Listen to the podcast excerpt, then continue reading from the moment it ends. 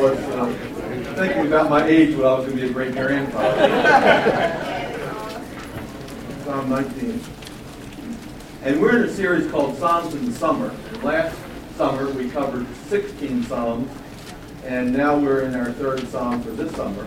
So we'll come to Psalm 19. It's a very famous Psalm because every one of us in the room know how it opens up. It says, The heavens declare the glory of God, and the firmament shows forth his handiwork. Now, this is a Psalm of David, as you see from the superscriptions, to the chief musician, a psalm or a song of David. So this is a, a, a piece of writing that David has committed to paper as a result of reflecting on nature and uh, his reflection on the five books of Moses and uh, some of the things that he uh, he's thinking about these things. He puts it to, puts it to paper, and then he turns it over to the chief musician in the temple, and he says, "Would you put this to music?"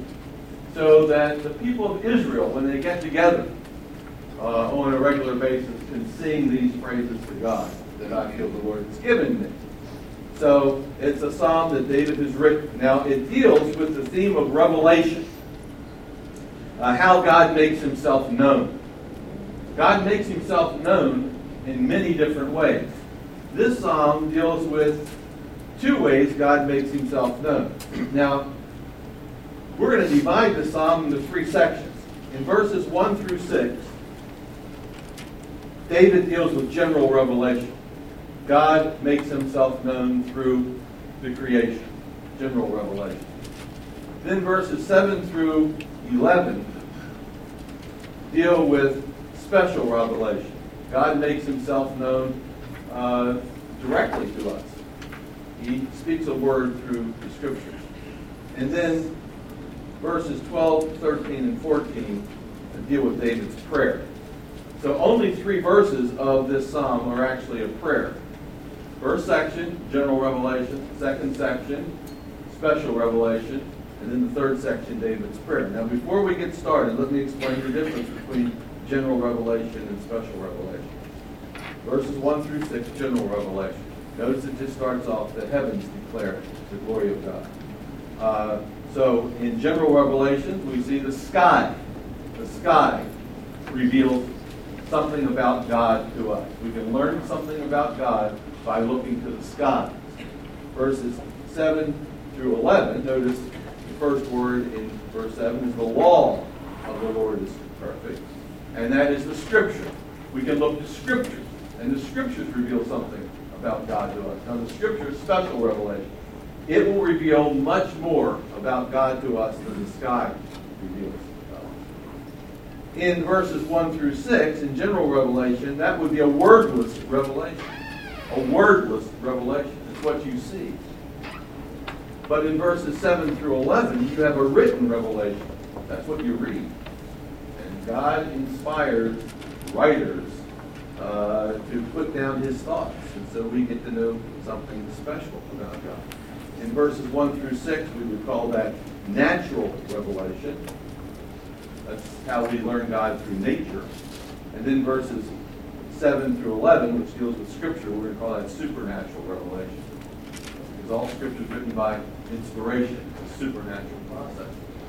So there are two kinds of revelation. What we're going to call general revelation, skies, what you see, nature, and then special revelation, scripture, which is uh, written to us. Okay? Now, general revelation provides just enough knowledge about God to condemn us. Just enough knowledge about God to condemn us. When I look at the sun, the moon, the sky, I say, whoever this guy is that made this stuff, he is very powerful. I better watch out. I don't know if he's gracious. I don't know if he's loving. I don't know if he's forgiving. In order for me to find that out, I have to look at special revelation, supernatural revelation. So, natural revelation gives me enough knowledge to condemn me. Supernatural revelation gives me enough knowledge to save me. Okay, so that's the basic difference. Now, in this psalm, one thing that you need to note is verse 4, their line is going out through the earth, and their words to the ends of the world is quoted by the Apostle Paul in Romans chapter 10 and verse 18. And in that section, he's talking about the gospel being preached to all the world and a group of people saying, Well, I've never heard the gospel. You say the gospel's gone to all the world. I've never heard the gospel. And then Paul quotes Psalm 19 and verse 4, and he says, But you're without excuse. Because the natural revelation can be seen from one end of the world to the other. Don't say that you've never heard the gospel. Have you read the sky? Have you read the stars? Don't you realize there's a God? Don't you realize that you're responsible to God? We're all responsible. So he quotes this portion of the scripture. And in uh, Romans 1, he also alludes to it. We'll look at that a little bit later. So let's take a look at this uh, psalm. Let's look at verse 1. Okay? And here's what it says The heavens declare the glory of God, and the firmament shows his handiwork. Now, what do the heavens declare? The glory of God. Uh, the glory of God is his magnificence. You want to know how great God is? All you have to do is look up at the heavens. I want you to notice the word heavens is plural there. You know any other place where the word heaven is plural in the scriptures? Yeah, in the beginning, God created the heavens. So when you read that verse, David wants you to go back and think of Genesis 1 1 and creation. So when he says this, he says creation is revealing to us something about God's greatness, something about his magnificence. Now notice that the heavens speak. Look at that word declare. The heavens declare. Uh, but they don't speak audibly. The heavens have a voice, but it's a silent voice. It's like if we have a uh, silent friends division here in the Sunday school, where people maybe they can't speak and they can't hear, but guess what? They can they can talk to each other. Can how do they do it? They, they do it like something like this. A A A L A N. Something like that. That's my name. Now, now, wasn't that a great communication? now, if I did that silently, you might learn a little bit about me. You wouldn't learn a lot about me, wouldn't you? Well, guess what? The heavens and creation, they speak, but it's a silent witness. You get some general information about God, but you don't get a lot of specific information about God. So the heavens declare the glory of God, and then the firmament shows his handiwork. Now, this is what we call in Hebrew poetry parallelism. Okay? And you can see that parallelism. The firmament and the heavens basically refer to the same thing. The word declare and the word show refers to the same thing. Now, when I say declare, you think I'm talking about speech. I'm going to declare something to you, a declaration of independence. But notice how this declaration comes forth. In the second part of verse 1, the firmament does what? Shows. Shows. That's what you see. It's a declaration, but it's a declaration not intended for your ears. It's a declaration that's intended for your eyes. And when you see something, you can get some information, but you can't get full information. When I go to a museum and I look at a piece of art, I see certain things. And I might try to figure out that abstract piece of art or even a realistic piece of art. But I don't know if my interpretation of that art and its meaning is correct unless what? Because if Jim Ray went to the museum, he said that's not what it means to me. Now we most may look at the picture and say, now that's a tower and that's a tree. We may have that much right. Both of them. But he says that tower represents God's strength. And that tree represents his beautiful nature. I said, that's not what that means. That tower represents the Tower of Babel. And that tree represents the tree of the knowledge of good and. Well, see, we both looked at something, we both got some general information, but how do we know which interpretation is correct? We'd have to go to the artist, and the artist would have to what? Explain it, tell it to us. So this revelation, this general revelation, there is a declaration about God. It declares God's magnificence.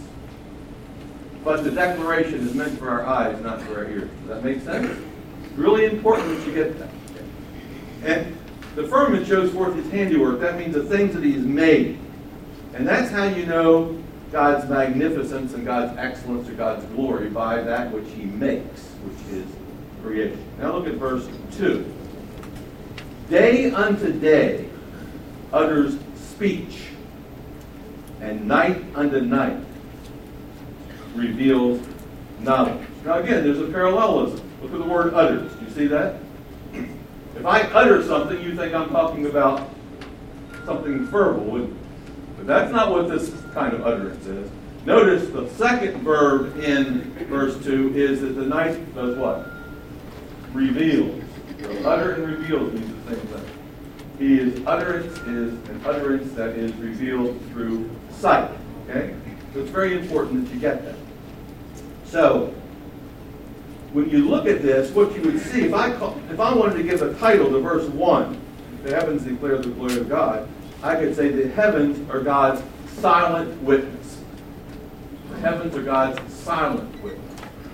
If I look at verse 2, the title I would give to that is The Heavens Are God's Unbroken Witness. Day by day, night by night, day in, day out. Day in, day out. 24 7. When you're sleeping, you're not thinking about God, the heavens are just shouting God's presence and God's glory, day by day, night by night. So that means, in a sense, that the stars and the moon and the sun are God's preachers. And they are preaching continuously. This year, next year. The thing that just amazes me is an unbroken witness. Our ancestors saw the same sun and moon and stars that we see. The same sun, moon, and stars that David looked up at in 1000 BC, we're looking up in 2000 AD, 3,000 years later, and we're looking at the exact same thing. And from David's time, in fact, way back before, Genesis 1 1, up into our time, they have been declaring God's magnificence and God's greatness 24 7 without a break, non-stop. It's an amazing thing, isn't it? To think of that? So this is his continuous witness. And so an atheist may denounce the existence of God, may deny the existence of God. I don't believe God, the atheist says. And then at night he goes to sleep. And guess what? The whole time, the heavens are declaring God's existence. Never stop declaring. One atheist comes, and he dies. Another one comes, and he goes. And guess what? Each one denying, but guess what? The whole time, 24 7, the heavens are declaring God's existence and telling us something about God. You know, it's amazing to me when the communists took over in Russia in uh, 1917, the Bolshevik Revolution, and then took over China in the late 40s. They outlawed Christianity and they tore down the churches. But we couldn't outlaw the stars to tear down the sky. And they said, we will wipe Christianity off the face of the map. We will deny God. And guess what? They were denying God the whole time. The stars and the moon and the sky would just say, God, God, God, God. So when communism collapses, guess what? The people say, God. It's amazing you look at it. So we see in verse 1 a silent witness to God. In verse 2, we see the heavens are God's unbroken witness. But look at verse 3. We're going to see that they are God's universal witness. There is no speech or language where their voice is not heard. Doesn't matter where you live, they're always up there saying God. It doesn't matter what your language or dialect is. They speak your language. Can you imagine that? they say God is real in your language. Doesn't matter if you speak Swahili, if you speak Cantonese, they're speaking in your language. How does that happen? I couldn't go to China right now and preach the gospel in their language, or in another country and speak the gospel in their language, but the heavens declare God's glory. Doesn't matter where you live, doesn't matter what your dialect is, it's a universal witness, ever present witness. Now look at verse 4. Their line. Whose line? The heavens. The heavens. That's what it's talking about. Their line has gone through all the earth. See, that's the universal witness. Their words to the ends of the world. And again, you have that parallelism. The line and the words mean exactly the same thing. We don't know exactly what that word line means. It could mean the horizon. When you look at the horizon, there's a beginning, and it's all the way over there, and it's the end. And that's what you see. Everything in the heavens, from one end to the other, is declaring uh, God's presence. And the only way that you could not know there's a God, according to the psalmist, is if you lived in a hole all your life. And you never raised your head out of that hole. And you never looked up. Because everybody that looks up, the skies are declaring that there's a God. And then look in the middle verse 4. It says, In them, in what? In the sky, in the heavens. In them he has set a tabernacle for the sun. So the heavens are the sun's dwelling place. You wonder where the sun lives? The sun lives in a in heaven. That's its dwelling place. That's its tabernacle. That's its tent. Remember when God brought Israel out of uh, Egypt? They had to live in tents. They lived in little tabernacles, pup tents. And then God said, I want you to build me a tabernacle. That will be my dwelling place. That word tabernacle there simply means a dwelling place. So God has given the sun a home. Now, what he's going to do, he's now going to start focusing on that word sun. And he's going to describe what the sun that declares God's glory is like. And here's what it's like. Look at verse 5.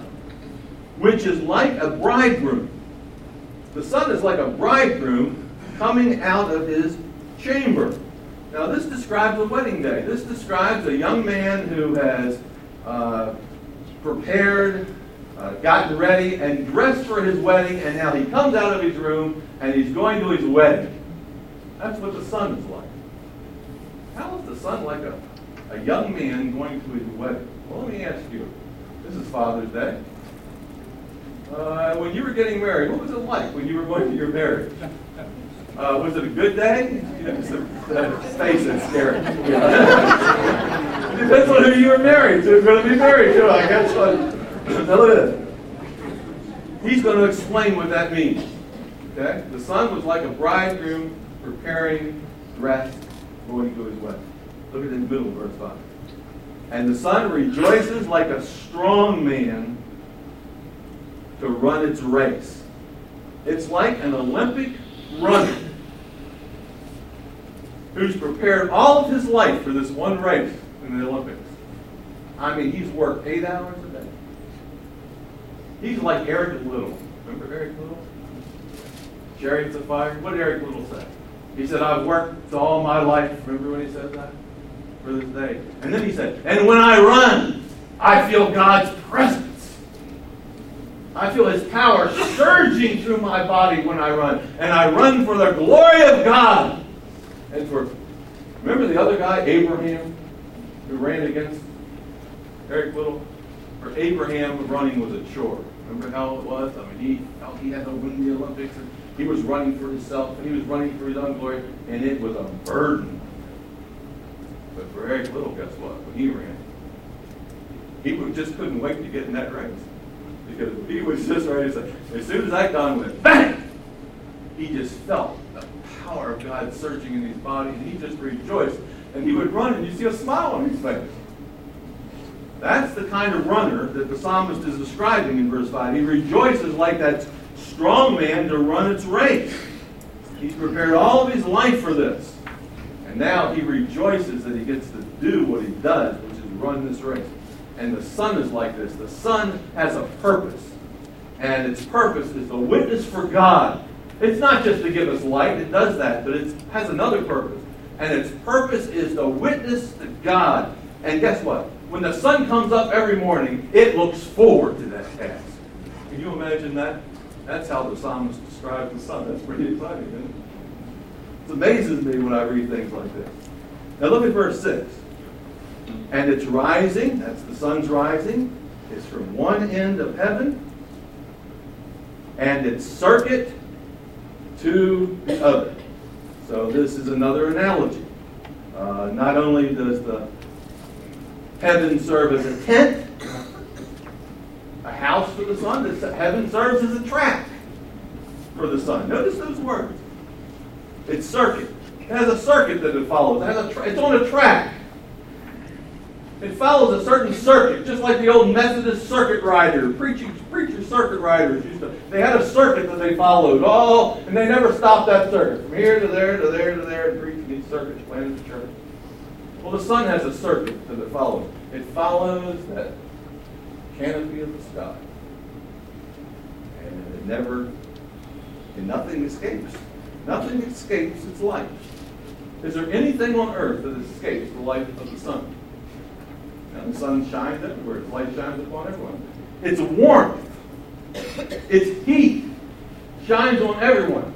Can anything on this earth exist without the sun? And just as its heat and its energy touches everyone because it follows a circuit, so its witness touches everyone. And so, for an atheist to say there's no God, he must be living with his eyes closed or denying the reality of natural revelation. So, that's what David describes. The skies are God's natural revelation that we can see. We can't learn everything about God, but we sure can learn a lot about Him. We can learn He's a God of beauty. We can learn He's a God of powerful God. We can learn He's a God who's very complicated and detailed. Lot of things about God. And now, beginning in verse 7, he turns to the special revelation of God, which is the Scriptures. Okay? The written word. Okay? The wordless revelation, now the written revelation. Now, I want to just read verse 7, and I want to point out several things about this next section to you. Okay? You can go home with.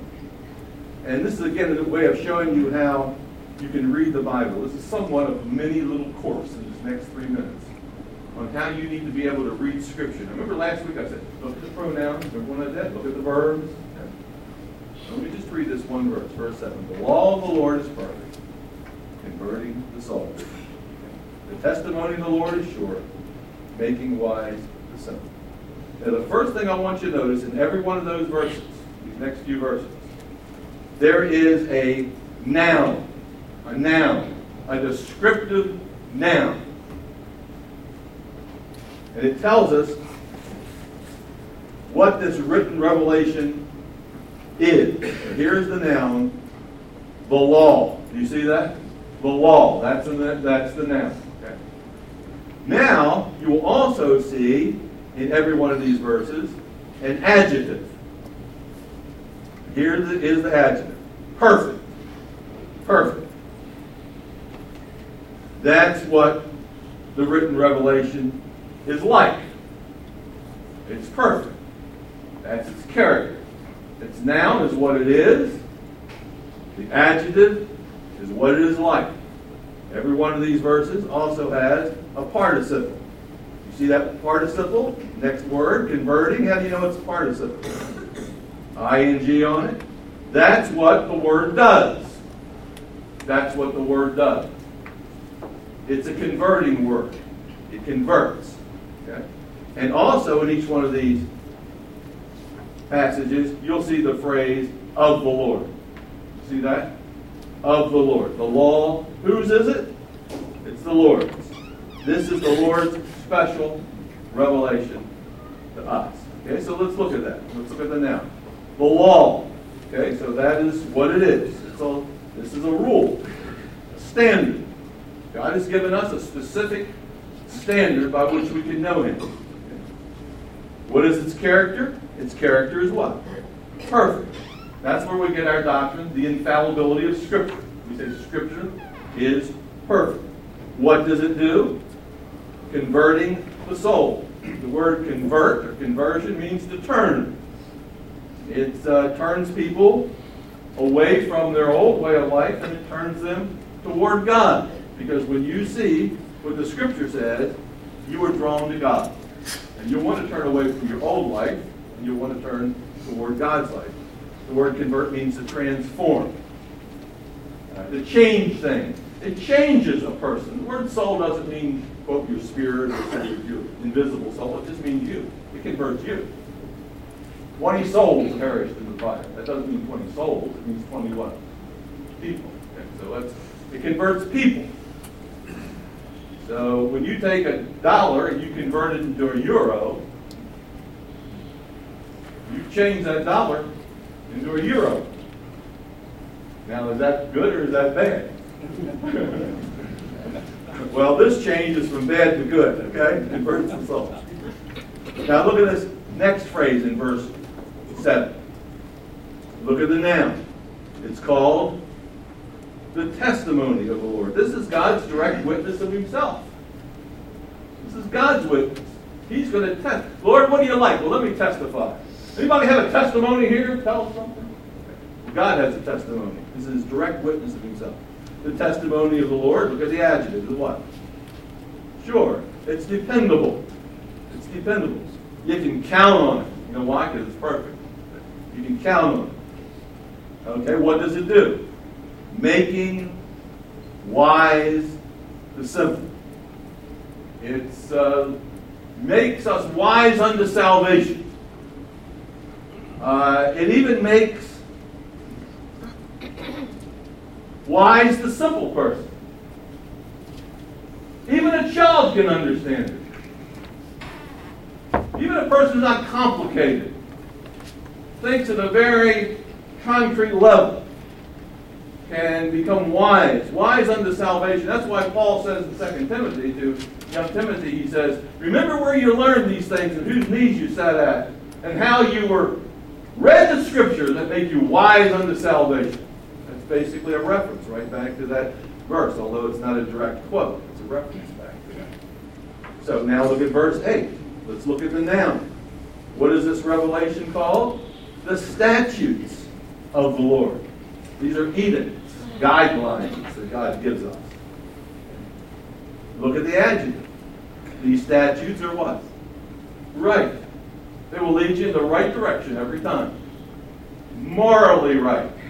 Right versus wrong. I asked Dr. Kane, I said, I've got a headache, and Dr. Kane gives me something for my liver. He's giving me the wrong, wrong medicine. That's not what I want. Right. He would go to his book, he said, well, he really needs to have this. This is the right thing he needs to have, and he gives me the right prescription.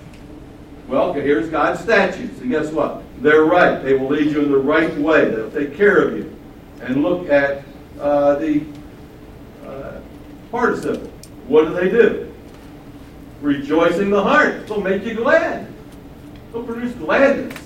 Now, if I just look at natural revelation, I see this world out here, and I say, "There's God must be an awesome God." I sure hope He isn't mad at me. Well, that might scare me to death. But in the special revelation, God gives us a little more information. And guess what? When I see in this special revelation, the written revelation, what God's like, it produces gladness. I go, He's a God of forgiveness. He's a God of. Does that make sense? Okay, let's keep on moving. Look at the middle verse 8. Let's look at the noun. It's called the commandment of the Lord. These are orders, these are instructions. Okay? Look at the adjective. The commandment of the Lord is what? Pure, has no mixture of error. It's not polluted. You don't want to drink polluted water. You want pure water, don't you? That's why we get Dallas City water. More pure, or purer, I guess I should say, than what you buy in the stores. Don't think it's not. Oh, yes, it is. You know, uh, this was interesting. Uh, my son Andrew was coming in from, uh, this is this was not part of my original teaching. I have three extra minutes, so I'll get it to you. He was coming in from New Mexico, stopped in uh, Amarillo, got some bottled water Nestle, and uh, looked at the back of it after he paid two dollars for the bottle of water, and it says, uh, "Taken from the Dallas City Water Supply." Right on the bottom. Well, then he got gets on the internet and he looked up this whole thing about water and he discovered that Nestle has gone to many cities throughout the United States and has bought the rights to sell the water supplies in each one of these cities under their own label. And so all they're doing is taking tap water, putting in a bottle, one of those plastic bottles that aren't good for you, and it to you. Uh, anyway, what does that have to do with the commandments being pure? Absolutely nothing. so, it's called the commandments of the Lord, the end of verse 8. It's pure, and look what it does enlightening the eyes. Enlightening the eyes. It uh, clears things up. I came into this room and these lights weren't on, and I would have to sort out my eyes would be open, but I would I could see outline, shadows, and I could make it through the room. But it sure would be great if I somebody turned the lights on, wouldn't it? Clears things up. Well, natural revelation, I can see God through a glass darkly. But through special revelation, things get much sharper. So that's why special revelation, scriptures, are very important. There's a sense in which natural revelation is like a, a, a primer. It's like an ABC book that you start kids off with, and then we have this you know, better textbook that explains things at a deeper, clearer level. Now look at verse 9. Now notice what this special revelation is called. The fear of the Lord. The fear of the Lord. Did you ever realize that the scripture was called the fear of the Lord? Strange, isn't it? But what it does is it shows us the severity of God. Uh, in nature, we can see that God is powerful. We wouldn't know exactly wh- whether he should be feared or loved or whatever, but it shows here that uh, it shows us that we are to uh, fear God. Uh, some people say respect, but usually fear means fear. Uh, when you fear something, you respect it just as well as fear. Now, look at the adjective. The fear of the Lord is clean. Does any of this sound sort of familiar? Sort of like it's being repeated over and over again, like he wants you to learn it six different times in six, different ways? It's clean. It's not polluted. It's not corrupt. This word has not been corrupted. When something's corrupted, it produces decay, doesn't it? You uh, get rust on an item, and the item starts to decay. Uh, and, but things that are pure don't decay. 24 karat gold, does that decay? No, that's pure gold, isn't it? Yeah, I think so. So here's what we have. Look, it's pure, see? It, it doesn't decay. And that's why the end of verse 9 says, in the participle, what it does. Enduring for how long? Forever, because it doesn't decay. See? Because it's pure. So it's clean. Okay? Now look at verse, end of verse 9. This special revelation is called the judgments of God. If you want to know God's thinking on a particular situation, how God would adjudicate a situation, God's decisions, these show forth God's decisions and the way God thinks. Uh, notice that his judgments and his justice are, look at the adjective, true. True. They are, and righteous. It says they're true and they're righteous. That means he always makes the right decision. I learned that from Scripture. God never makes a wrong decision. God is not a man that he should lie. God always tells the truth. So we learn that from Scripture.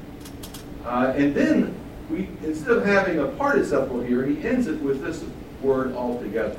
The judgments of God are true and righteous at the end of verse 9, altogether. There is not one exception. Now, in light of this, what David does, he makes a comparison with this special revelation to other things. Look at verse 10. These scriptures, the special revelation, are more to be desired than gold. They are better, the Bible is better and more valuable than gold. And then he says, uh, let me even emphasize that a little more. Yea, more desired than what kind? Much, much, much. Not one ounce, not 10 ounces, much 24 karat gold. Now, the last time I looked, gold was running about 1250 some dollars an ounce. One little ounce, 1250 bucks. If you had that in your pocket, would you be careful with that? If you had a lot of them in your pocket, would you, if you had hundreds of those, hundreds of those at $1,250, would you consider them valuable property? Would you at least put them in some sort of, at least under your pillow or something? You would want to do something.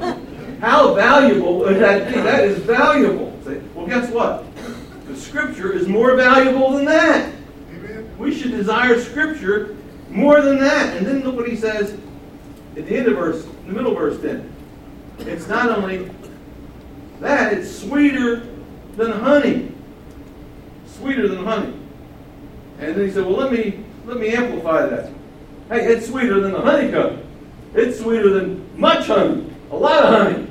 It's not like a goblet of honey. It's like the whole honeycomb.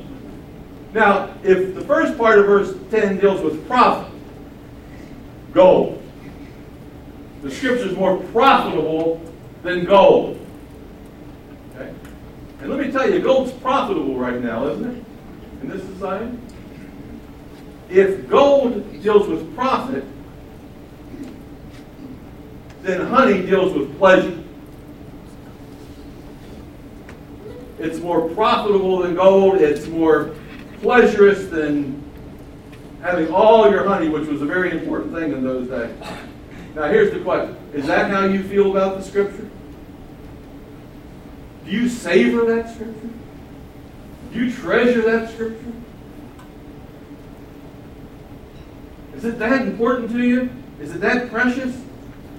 Do you treat it as if it's perfect? Can you imagine having something that's a perfect item? Something perfect. The perfect diamond. Without a flaw. We're not talking about one of those I or J character diamonds. We're talking about those ones that are so, like, once in a lifetime. The one that's clean, the one that's pure. The most valuable diamond in the world.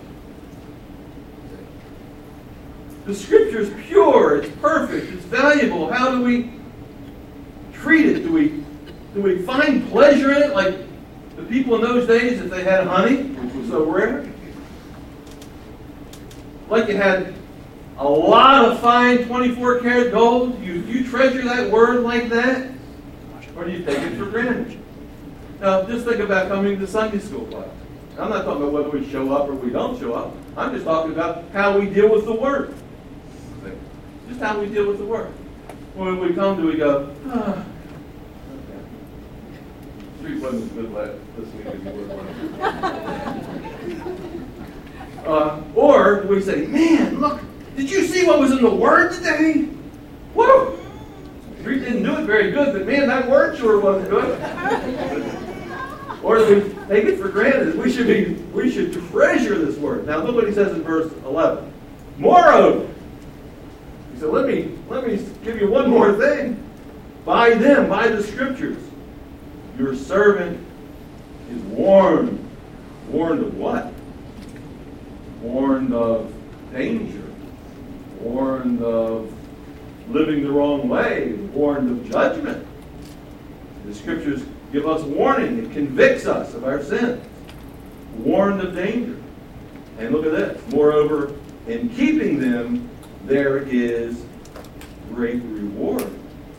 Warned of danger and rewarded for duty. We're told that if we live right and serve the Lord, that there is a reward. And doesn't that what the New Testament says as well? It's basically a reward. And uh, very interesting, though, if you look at the wording very carefully, it says, in keeping them, there's a great reward. You see that in verse 11? It doesn't say for keeping them. It says, in keeping them, there's a great reward. Think about that. You want to meditate on something this afternoon? Think, well, I'll give you the answer now. But I'll, these are the kinds of things that should drive us crazy when we read the scripture. It doesn't say, for keeping them, there's a great reward. It says, in keeping them, there's a great reward. Just like for keeping flowers, I don't get a reward for keeping flowers, but in keeping them, of it's a great reward. Get the beautiful aroma that flower. Just in keeping them, there's a reward. And just in keeping the Word of God, there's a reward because it pays off just in health and attitude. And uh, forget about the in-kind rewards, what you're going to get when you, you know, stand before the Lord and He rewards you for your duty. This is just in keeping them, there's a reward. It's, it's, it's amazing. There's a benefit right now in keeping them, not later. So he ends his section on special revelation uh, with verse 11. Now, in verse 12, we come to his prayer. So here's what he says Who can understand his errors? now, David is going to reflect a little bit on his life in light of natural revelation and special revelation. And he asks a question. He says, Who can understand his errors? Now, that's what we call a rhetorical question. And a rhetorical question is a question that has an obvious answer. So here's the question Who can understand his errors? And the answer is no one. We don't even understand the mistakes that we make, why we do things the way we do them. Because the heart is desperately wicked. And we can be deceived by our heart. So we don't even understand the way we live and why we sin the way we do. I can't figure out why I do the things I do sometimes. So look what he says. Here's his first prayer. He says, Cleanse me from secret faults. He asks for forgiveness. He asks for forgiveness. Because the word is pure, he knows what's right and wrong. And now he sees, hey, I've been wrong in some of the ways that I live. And so now he asks God to forgive him. Now notice he calls them secret sins. Uh, most commentators say that this is, refers to uh, sins of omission and sins of ignorance. Sins, when he says, who can know the errors, uh, they say that this means that, uh, uh, hey, we sin every day, we don't even, don't even, know when we do it. We don't even know when we make a mistake. They, they're even hidden from us. And so he says, Lord, I've committed all kinds of sins, uh, and I'm not even aware of them. Uh, cleanse me of those. And then his second prayer is found in verse 13, and he says, Keep back your servant from presumptuous sins. These are sins that you are aware of and you do well willfully. These are the sins you say, well, I know I shouldn't lie, but I'm going to do it because I know God will forgive me anyway. That's presumptuous. In the Old Testament, presumptuous sins were not included in the atonement. You couldn't be forgiven for presumptuous sins. You were only committed for these sins that were sins based on emotion and temptation. You fell into a sin. But to start calculating and say, oh, I think I should do this. Oh, I think I should do that. Uh, yeah, I'm going to do it. And an active, yeah, premeditation, calculation, you rebel against God. That's what the scripture refers to as a presumptuous sin. And the Old Testament says there was no forgiveness for that. Because you did it both ways.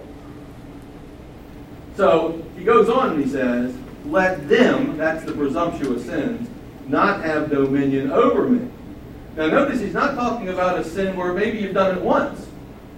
You slipped. You calculated and you did sin. You did rebel against God. We've all done that. David did that, didn't he? Saw a woman, said, I want her.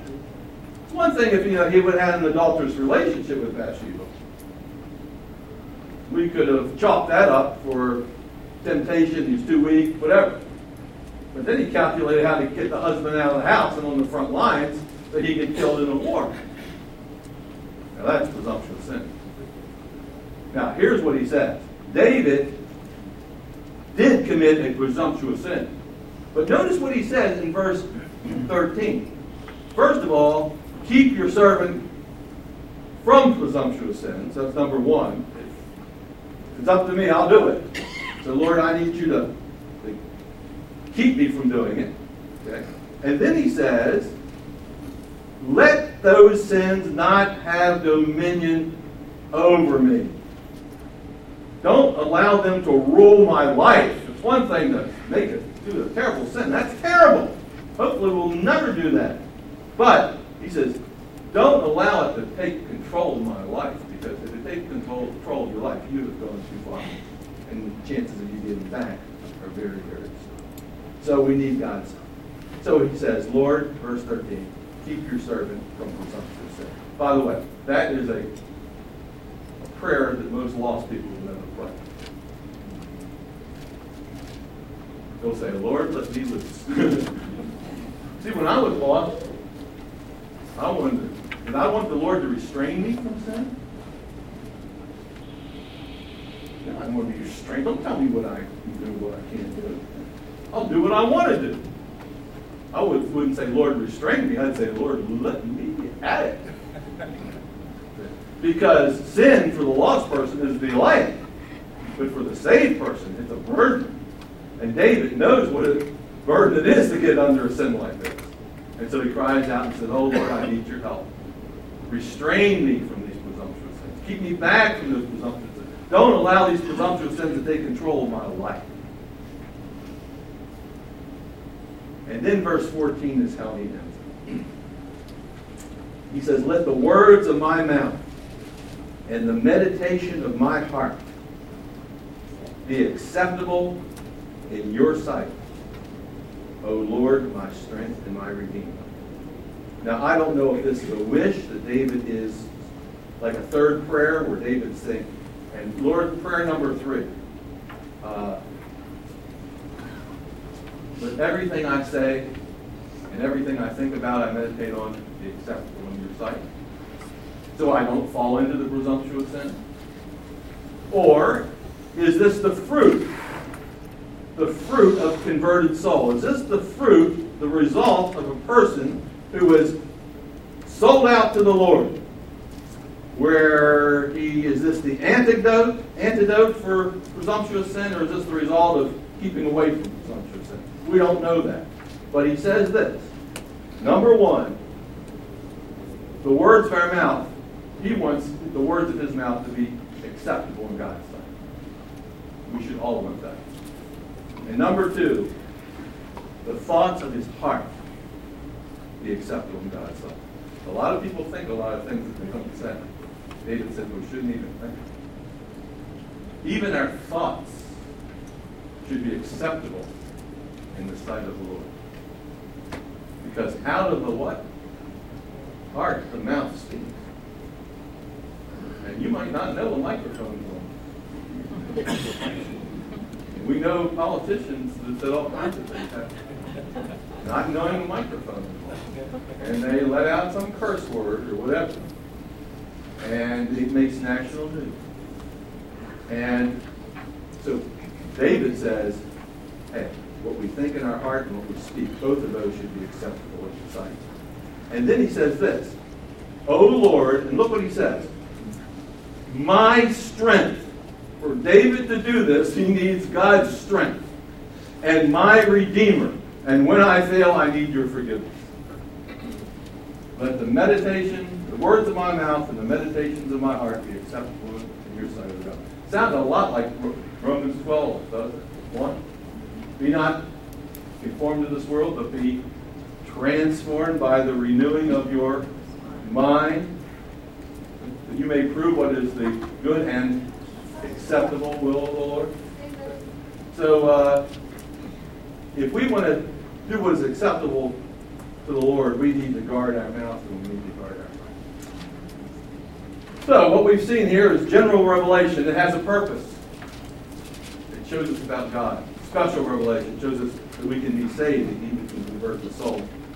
And based on that special revelation, now that we have this knowledge, this prayer, 12, 13, and 14, should be our prayer. Oh Lord, keep me from sin, especially presumptuous sin, that it might not go over.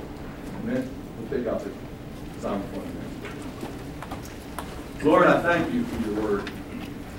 It is a lamp unto our feet. It is a light unto our path. It leads the way so that we don't have to go astray.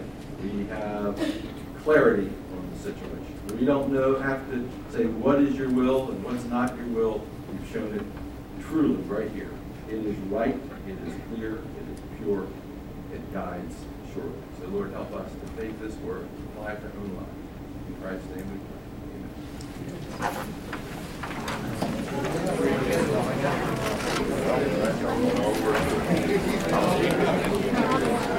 Amen.